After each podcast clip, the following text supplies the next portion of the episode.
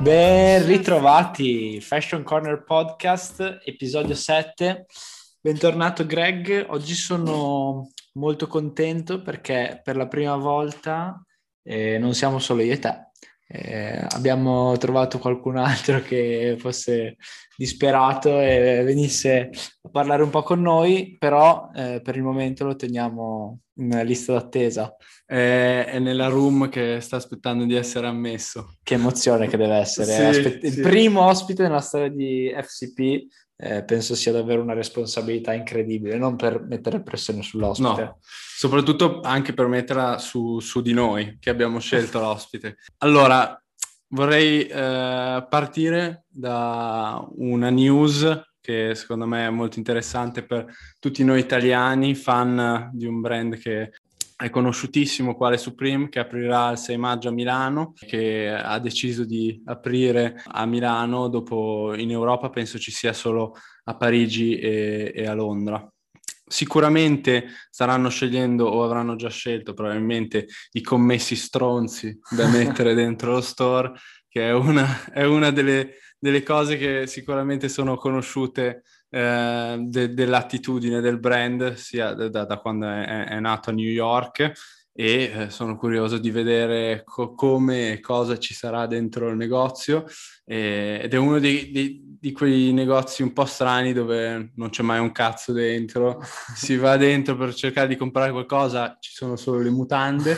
Eh, di Supreme e sicuramente sarà interessante vedere se Nike, come era stato detto mi sa, me l'avevi, me l'avevi, fatto notare tu, Nick, che probabilmente la collaborazione con Nike sarà eh, sempre presente con l'Air Force One eh, Triple White con eh, il, il, box logo di Supreme. Sì, investitura importante anche per Milano perché, come dicevi te, mh, mm, solo in uh, città abbastanza importanti e mh, mm, io c'ero stato a, a Londra e mi ricordo eh, questo fatto di essere proprio stato trattato male, cioè invitato ad uscire abbastanza in fretta eh, dopo che, che, ero da poco dentro il negozio.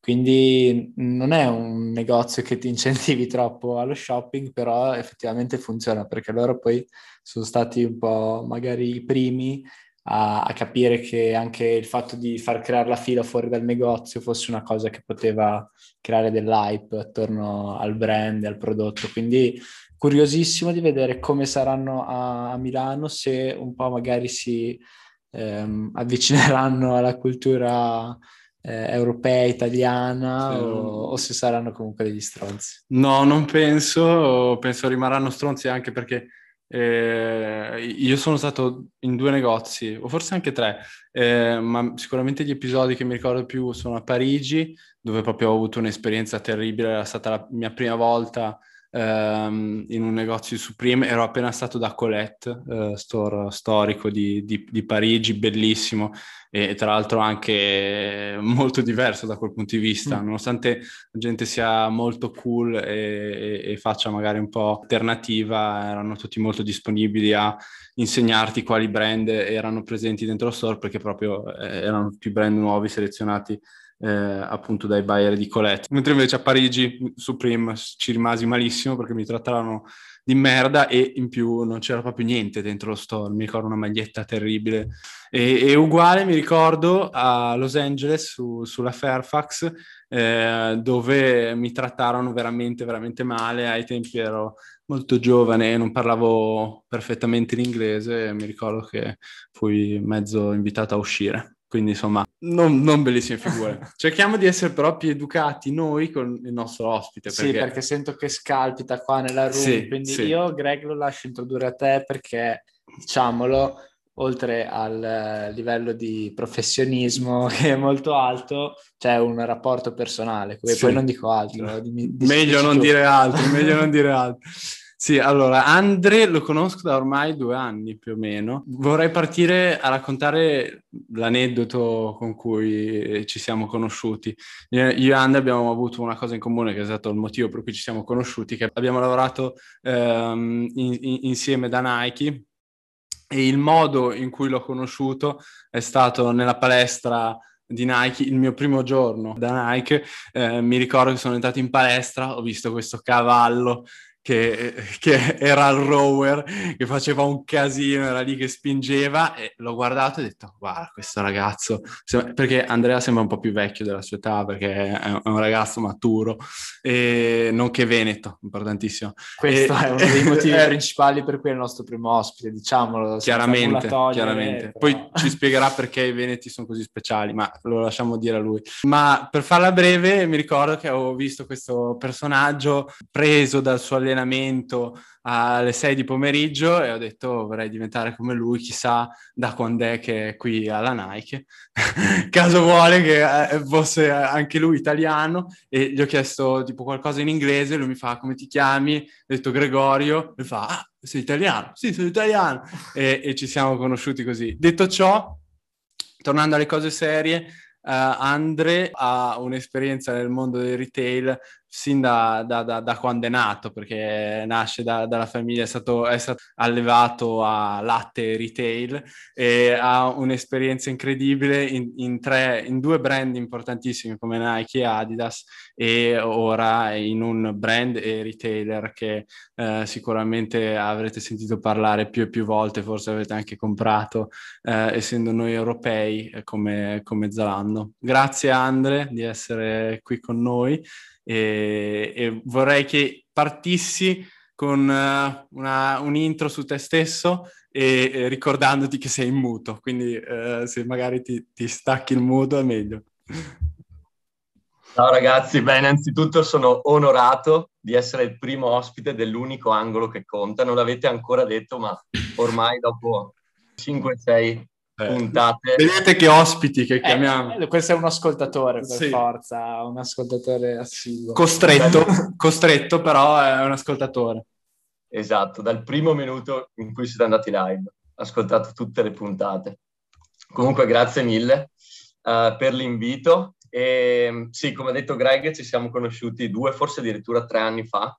Ovviamente siamo stati compagni gym mate, come ci chiamiamo, fin dal, fin dal principio e diciamo che per fare un excursus veloce di quello che ho fatto, ho iniziato la triennale in marketing e comunicazione a Milano. Uh, durante le pause estive uh, del secondo e del terzo anno ho lavorato a Londra come sales assistant da JD Sports. Per un grande retailer. Non perché ci lavori, giusto solo perché... No. Beh, sono i migliori, questo è, è, è noto a tutti. King of Trainers. E appare anche. Quindi ho lavorato lì per due stati per circa sette mesi. Finita eh, la triennale a Milano e finita questa esperienza a Londra, ho capito che volevo intraprendere un'esperienza internazionale e una carriera internazionale eh, nell'ambito del fashion e dello sport. Da lì ho iniziato un master eh, in management a Parigi e poi ho avuto la possibilità di fare un exchange eh, program a Shanghai quindi subito dopo Parigi, ho, bene o male, sono stati nove mesi. Mi sono trasferito a Shanghai, uh, dove appunto ho fatto questo exchange e oltre alle attività didattiche e il, day-to-day del master, ho avuto l'opportunità di lavorare per Decathlon China su un progetto sull'Omnichannel Experience uh, di tutti i negozi uh, di Decathlon lì. E sostanzialmente dopo quattro mesi circa ho deciso di uh, tornare in Europa, uh, facevo application ovviamente come, uh, come tutti finito, finito, questo master e sono stato preso da Adidas ad Amsterdam, quindi mi sono trasferito ad Amsterdam dove ho fatto un internship per sei mesi in merchandising dove sostanzialmente aiutavo il team di Footlocker a creare l'assortimento e le SMUs per tutti i, nego- i negozi in EMEA. Cosa sono e... le SMUs per uh, i, i non del mestiere? Sono special make-ups, quindi sostanzialmente delle scarpe che vengono fatte solamente per, uh, per quel retailer in particolare. Ci sono Nike le fa o comunque Adidas le fa per Foot Locker piuttosto che per JD, AW Lab e tutti gli altri retailers. E, detto questo, eh, dopo i sei mesi potevo decidere uh, se continuare la mia carriera all'interno di Adidas e uh, continuare a lavorare nel prodotto e nel merchandising oppure eh, accettare un'offerta che mi era stata fatta eh, da Nike al tempo nell'ambito commerciale eh, come sales eh, assistant per ehm, Intersport, dove ehm, mi avevano proposto di aiutare appunto i managers e i directors a creare una, una strategia nei diversi territori. A quel punto della mia carriera ero ad un bivio, ho capito che appunto volevo avere più un approccio commerciale piuttosto che di prodotto fino a se stesso e quindi ho deciso di accettare uh, questa opportunità e uh, dopo essere entrato nelle conversazioni commerciali dei diversi territori uh, e con le diverse realtà, praticamente ho avuto l'opportunità di cambiare posizione e sono diciamo stato promosso appunto ad account executive per un altro account, quindi da Intersport mi sono spostato ma sempre rimanendo nell'ambito del retail e ho fatto circa 8-9 mesi uh, per Sidestep, che è sostanzialmente una branchia di Footlocker più focalizzata sul fashion. Da lì, uh, dopo 9 mesi, uh, mi è arrivata una chiamata da Zalando e ehm, sono stato, diciamo, messo in un altro bivio della mia carriera dove venivo appunto da 4 anni nel mondo del retail, ma avevo capito benissimo che eh, il digital stava prendendo sempre più piede e ormai, come ben sappiamo, è fondamentale per la carriera di tutti noi, soprattutto per chi, è, per chi lavora in questo ambito del fashion. E da lì, dopo diverse call, dopo diversi colloqui, ho deciso appunto di accettare questa posizione dove ora sono key account manager eh, per partner program, quindi oltre a cambiare azienda, a cambiare città perché da Amsterdam mi sono poi spostato a Berlino, ho anche cambiato business model completamente, non solo perché sono passato dal digital al retail, ma anche perché sono passato da un business model di wholesale a uh, partner program, che è, non dico completamente diverso, però per certi versi uh, Andrew, scusa se interrompo. Sicuramente, come hai detto tu, una cosa che vedo molto differente tra Nike e Zalando è il fatto che sì, digital sia fondamentale per entrambe le aziende, ma Nike come azienda e come brand si stia muovendo in un mondo più digitale, ma anche in un mondo dove il prodotto, gli insights eh, e il merchandising in generale ha più potere. Invece il ruolo che stai facendo ora, come dicevi giustamente all'inizio, è molto più commerciale. Ma sì, sì, sono completamente d'accordo per il semplice fatto che Nike in sé è più dedita ad innovare i prodotti e ha anche una mission diversa da quella che può essere una mission per un retailer o per una piattaforma digitale come può essere quella uh, di Zalando e, e, ha un determinato uh, numero di prodotti allocati, quindi vuole uh, gestire la distribuzione in una determinata maniera, mentre da questo punto di vista una piattaforma come Zalando non ha nessun limite, perché comunque rivende oppure fa vendere i prodotti nella propria piattaforma a diversi brands o addirittura retailers. Andre, prima di magari immergerci un po' di più in Zalando, che dovrebbe essere l'obiettivo, diciamo, di oggi, facciamo un piccolo passo indietro, perché tu hai detto che hai avuto sia un'esperienza con Aidas e una con Nike. Ti chiedo un po' le differenze tra le due e, e di esprimere una preferenza, eh, per favore, onesta ed esplicita. Ok, questa non era programmata, ragazzi. Comunque, um, allora, Um, diciamo che uh, la differenza, secondo me, uh, da un punto di vista di azienda è che, um, o come modus operandi, diciamo che Nike è molto just do it, no? come dice il DNA stesso di, di, Nike e il copy che ha avuto e ha per anni, da anni, um, e quindi di riuscire a portare a termine uh, qualsiasi cosa in qualsiasi modo. No? L'importante è riuscire a farlo, mentre Adidas da questo punto di vista è molto più strutturata e quindi vuole creare il processo prima e riuscire ad arrivare all'obiettivo dopo. E questo, personale punto di vista, è il motivo per cui Nike è sempre stata un po' più avanti e quindi è riuscita a, ad essere appunto sempre leader nel mercato rispetto ad Adidas. Quindi qui si parla di innovation, uh, nel testare le scarpe, nel provare un determinato assortimento piuttosto che un altro, o uh, nel cambiare completamente strategia da un anno all'altro. No, diciamo che, che, la cosa sostanziale è che Nike cambia molto più velocemente e, e, applica le strategie in modo molto più veloce, secondo me, rispetto ad Adidas, per un semplice fatto che hanno due mentalità diverse da questo punto di vista. È, è più, ovviamente poi c'è anche un, un'opinione soggettiva su quale brand sia meglio. Sicuramente se eh, guardiamo al poster che è dietro, forse potremmo avere una risposta, o no? sì, diciamo che da un punto di vista personale Nike mi ha, mi ha sempre trasmesso molto di più da atleta, diciamo, come, come Nike chiama i propri consumatori, eh, mi ha sempre trasmesso dei valori e degli stimoli diversi rispetti, rispetto a quello di altri. Beh, dai, comunque è bello vedere anche che è possibile il salto da una all'altra, perché spesso magari è tutto visto come bianco o nero da molte persone, invece è bello vedere la, la duplice esperienza.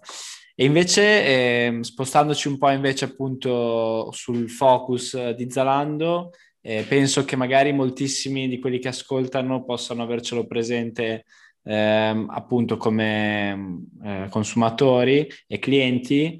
Parliamo, cerchiamo di portare la discussione un po' più sul ehm, livello aziendale. Qual è eh, il business model di Zalando? Come Zalando eh, genera ehm, profitto? Se genera profitto. Beh, genera. ultimamente lo generi. sì, allora sostanzialmente tutti conoscono Zalando come uh, un, un, digital e pure player no, per eccellenza uh, in Europa che è nato nel 2008 e fino circa al 2016 era un classico uh, modello wholesale, quindi comprava i prodotti da diversi brand e li rivendeva con, con un markup. Uh, dal 2000... Come, per esempio, potremmo fare un esempio giusto per uh, Asos, End e, e, e, e, tanti altri uh, pure player che appunto comprano e rivendono prodotti per tanti brand. Sì, o come fa un semplice retailer come può essere appunto JD che abbiamo nominato, oppure Footlocker o, o qualsiasi altro. Quindi diciamo il modello di business era lo stesso, con l'unica differenza che l'unico canale era quello digitale rispetto a quello fisico di, di quelli che abbiamo nominato.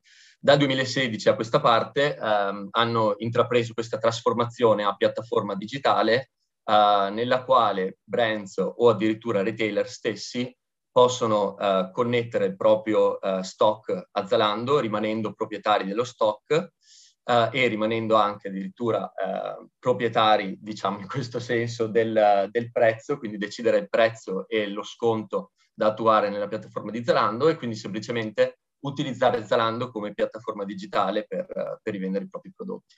I due business model precedenti, eh, cioè attuali, All'interno di Partner Program eh, poi c'è anche Connected Retail, che è un nuovo business model nato l'anno scorso, nel quale eh, non viene connessa sostanzialmente la warehouse, quindi il magazzino del, del brand o del retailer stesso, ma vengono connessi addirittura tutti i negozi tipo in stile Farfetch, no? Se, se, avete presente come funziona il business model di Farfetch, sostanzialmente loro connettono boutique del mondo del lusso e, e creano un servizio di e-commerce eh, a, a, questi piccoli negozi connettendo tutto l'inventario collettivo.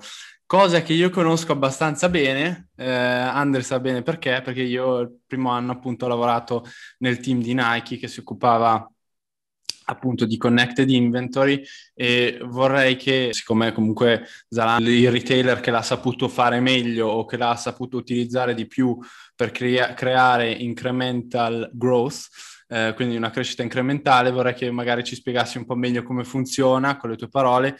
Ne avevamo già parlato nell'episodio 4, io e Nick, eh, quando avevamo pas- parlato del, del, futuro del retail, eh, però magari se ci spieghi in parole tue eh, appunto come funziona, come lo approccia Zalando in, in, in maniera strategica. E Andre, una cosa, visto che qua eh, si vede che sono l'unico che non ha un, un'esperienza in questo connected inventory, cerchiamo di tenerla abbastanza high level, cioè cerchiamo di spiegarlo come appunto se una persona non avesse troppa eh, domestichezza. Cioè, come, come se dovessi spiegarlo a, a Nick. A un cretino ecco. come me, esatto. ok, allora sostanzialmente per farla molto eh, breve e semplice, eh, il modello wholesale è quello che conosciamo tutti o comunque che abbiamo eh, già descritto, quindi Zalando comprava ehm, lo stock a Nike e eh, rivendeva lo stock nel, nel sito web eh, stesso.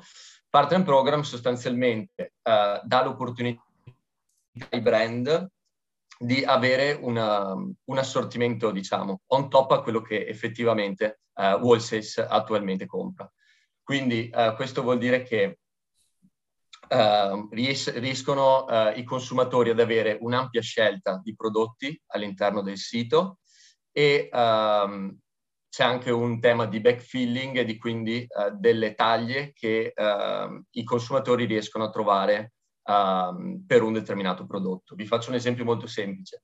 Uh, tu vuoi comprare un paio di Air Force One, però Zalando ha finito uh, lo stock, in quel momento entra in, in gioco la warehouse e quindi lo stock di Nike stessa e tu riesci a trovare nel momento sia disponibile appunto nella warehouse stessa di, di Nike eh, la taglia e quindi riuscire a convertire eh, la vendita. E appunto è di fatto incrementale, giusto? Perché in un mondo normale in cui compri sei mesi prima eh, o comunque parecchi mesi prima, quel, quello stock che dovresti trovare nella stagione di solito è impossibile trovarlo perché per dinamiche logistiche eh, non, non, è così facile muovere piccole, piccole eh, unità di, di, di, eh, di, stock, appunto.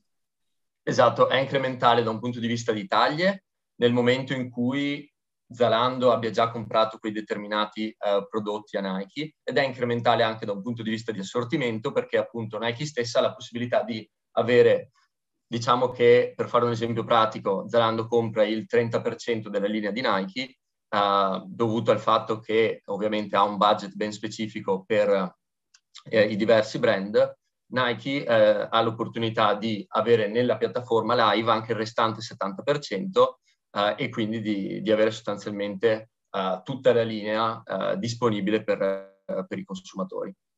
Questo, questo, tipo di servizio è fornito da Zalando a tutti i brand o solo ad alcuni? Più o meno come è fatta la, la selezione? No, è, è una cosa, una strategia ehm, aziendale, quindi va a tutti i brand. Eh, anzi, ci sono addirittura moltissimi brand che stanno usando solamente questa tipo, tipologia di business model. Nell'ultimo quarter, per farti un esempio, del uh, 2020, uh, il 25% uh, della, della, share di partner program era sull'overall business. Cioè. E uh, quindi puoi ben capire che molto alta e il goal finale è quello di riuscire a trasformare Zalando in una piattaforma a tutti gli effetti. Lo è già, però appunto il 25% eh, non è abbastanza e Zalando vuole aumentare questa share sempre di più nel corso degli anni. Quindi dare sempre più possibilità a sempre più brand eh, di eh, interfacciarsi con la piattaforma, di um, collegarsi eh, alla piattaforma e di connettere più brand e più uh, praticamente inventario possibile.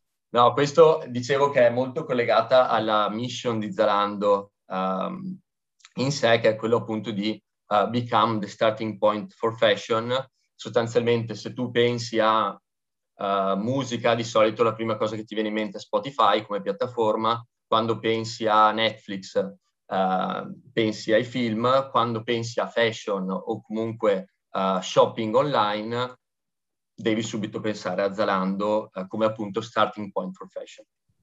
Sì, secondo me la, la grandezza un po' di, di, questa cosa sta anche nel fatto che magari adesso noi che ne stiamo parlando sembra molto complicata da sentire, da immaginarsi, invece per un consumatore la piattaforma di Zalando è super user friendly, Te tu arrivi, è facile controllare se un prodotto è disponibile, se non è disponibile ti sono presentati dei prodotti che ehm, assomigliano o co- comunque chi ha effettuato la ricerca del prodotto che stai cercando ha magari osservato, quindi eh, sì, eh, c'è un grande lavoro dietro, ma poi la, la presentazione deve essere eh, fatta in modo che mh, vada tutto eh, molto liscio per il consumatore, non si accorga di tutte queste dinamiche e penso che sia anche uno dei punti di forza di Zalando. Assolutamente, noi quello che vogliamo è che tutto questo processo sia invisibile al, al consumatore finale per fargli vivere un'esperienza trasversale, diciamo, all'interno della piattaforma. Quindi che sia venduto da Zalando in sé o che sia venduto da un altro brand piuttosto che da un retailer, l'unica cosa che effettivamente vedi è eh, venduto da Zalando piuttosto che venduto da Nike eh, stessa, eh, ma è cioè, un box piccolissimo uh, nel, uh, nella PDP sostanzialmente di, di Zalando. Invece Andre, eh, per parlare un po' più nello specifico di te, ehm, dici un po' tu cosa fai, magari ci hai detto il titolo del tuo ruolo, però prova a dare un overview anche qua ai più profani eh, di cosa fai eh, nel day by day, quali sono le attività principali e le skills principali richieste. Sì, allora sostanzialmente sono responsabile per un uh, portfolio di, di, partners e per partners intendo o brands o uh, retailers che appunto sono uh, connessi alla piattaforma di Zalando, quindi mi occupo di live business uh, sostanzialmente e aiuto appunto questi brands e retailers che decidono di um, collegare il loro stock alla piattaforma di Zalando eh, internazionalizzandoli in, in, nuovi paesi, quindi loro possono decidere di andare live in, diciamo, Germania ed Austria, ad esempio, e il mio ruolo è quello di aiutarli ad espandersi eh, nel resto d'Europa. Eh, diciamo che Zalando ha 17 mercati già attivi al momento e ne aprirà altri 6 um, a metà maggio. E, e, quindi più uh, mercati ogni i brand sostanzialmente retailers um, hanno live, più ovviamente vendite fanno e più eh, clienti eh, di Zalando riescono, eh, riescono a, a, raggiungere.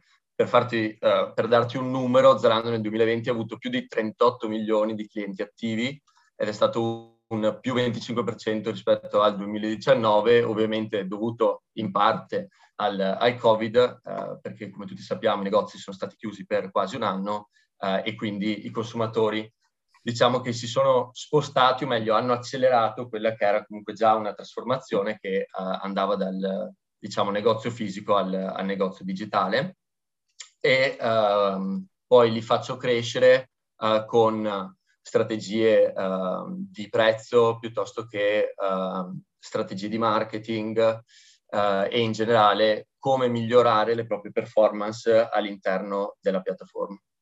Certo, va bene, non so te, Nick, però è abbastanza chiaro. Direi che Andre ci ha dato tantissimo materiale su cui riflettere, però prima di farlo andare via... Dobbiamo, dobbiamo... Fare, dobbiamo fare due domande. Allora, una che ovviamente queste domande non si aspetta. Ci allora... teniamo molto però noi, perché comunque racchiudono un po' l'essenza. Certo, certo. Allora, la prima, partiamo da ovviamente il Veneto. Io ho in parte origini venete, Andrea Bordignon è un, veneto 100% doc, tant'è che eh, ieri pomeriggio, eh, sabato pomeriggio alle due e mezza l'ho chiamato per metterci d'accordo su orario di registrazione eccetera e alle due e mezza era già scattato lo spris e quindi già solo per far capire la, la, il, il, diciamo, non so come dire, il sangue veneto che, che, che è dentro Bordignon. Quindi vorrei chiedere Com- come ci si sente essere veneti e perché i veneti sono così, sono così speciali? Allora, eh, sono fiero di essere, di essere, veneto e di fare eh, la pausa spritz alle due e mezza. Questo è dovuto anche dal fatto che, ovviamente, avendo il coprifuoco alle 10, quello che era l'aperitivo delle sei e mezza si è poi spostato alle due e mezza. Di solito se iniziamo a bere alle, alle 6 di pomeriggio e finiamo alle 2 di mattina, adesso devi iniziare alle 2 di pomeriggio per riuscire ad avere, ad avere la stessa dose di alcol in corpo eh, che i buoni veneti sanno avere. Quindi questa è, è, la risposta alla domanda del perché ieri ero, ero alle due e mezza a fare aperitivo. Va bene, allora hai portato alta la bandiera. E l'altra domanda invece, eh, visto che tu sei il primo ospite, eh, sarai il primo a ricevere questa domanda, ma è una domanda che vogliamo provare a mantenere eh, quando comunque avremo altri ospiti, e, ed è qual è il tuo um, outfit ideale in una giornata normale, eh, come, come, ti vesti? Ma posso menzionare anche i brand oppure... Eh certo, certo. è ovvio. Io so soprattutto, che... soprattutto vogliamo sapere se vuoi partire top down, cioè dalla testa ai, pie- ai piedi o dai piedi alla testa? Quindi queste okay, sono le due domande. Da dove parti? Parto, parto, top down. Uh, e, e come Greg ben sa, eh, diciamo che il mio outfit ideale è maglione Stone Island in inverno, jeans donned up stretto e per questo sono stato rimproverato più e più volte. Oggi stretto! Gli, gli esplode letteralmente, letteralmente gli esplode il jeans a, a Bordignon dalla gamba Questo potente. non è dovuto tanto al jeans stretto in sé, ma alla gamba eh, e al quadricipite. Vero, grosso. confermo.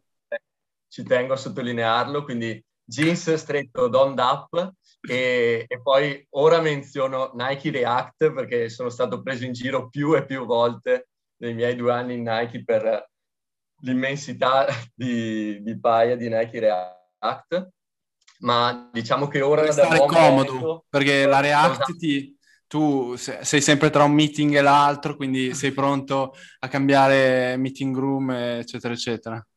Esatto. E in questo preciso momento, da buon Veneto, ho un paio di Golden Goose ai piedi.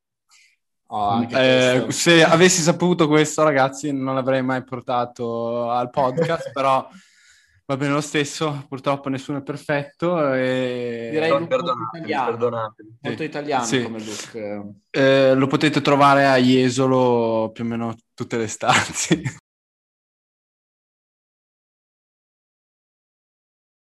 Va bene, grazie mille Andre, direi che ci siamo divertiti un sacco e a- almeno io ho imparato qualcosa, nonostante ti, conos- ti conosca molto bene, eh, quindi spero che tutti i nostri ascoltatori a- apprezzino, apprezzino questa, questa intervista barra chiacchierata. Dove ti possono trovare i, i nostri ascoltatori? Su, su tutti i social, su tutti i social, su perfetto. LinkedIn, su Instagram. No, gra- grazie mille ragazzi e nonostante mi abbiate fatto delle domande che mi hanno messo all'angolo, come si suol dire in questo podcast, mi ha fatto molto Ospite. piacere chiacchierare con voi. Ti abbiamo portato nell'unico angolo che conta, Andre. Grazie ancora e ci vediamo presto. Ciao ragazzi, a presto. Yeah,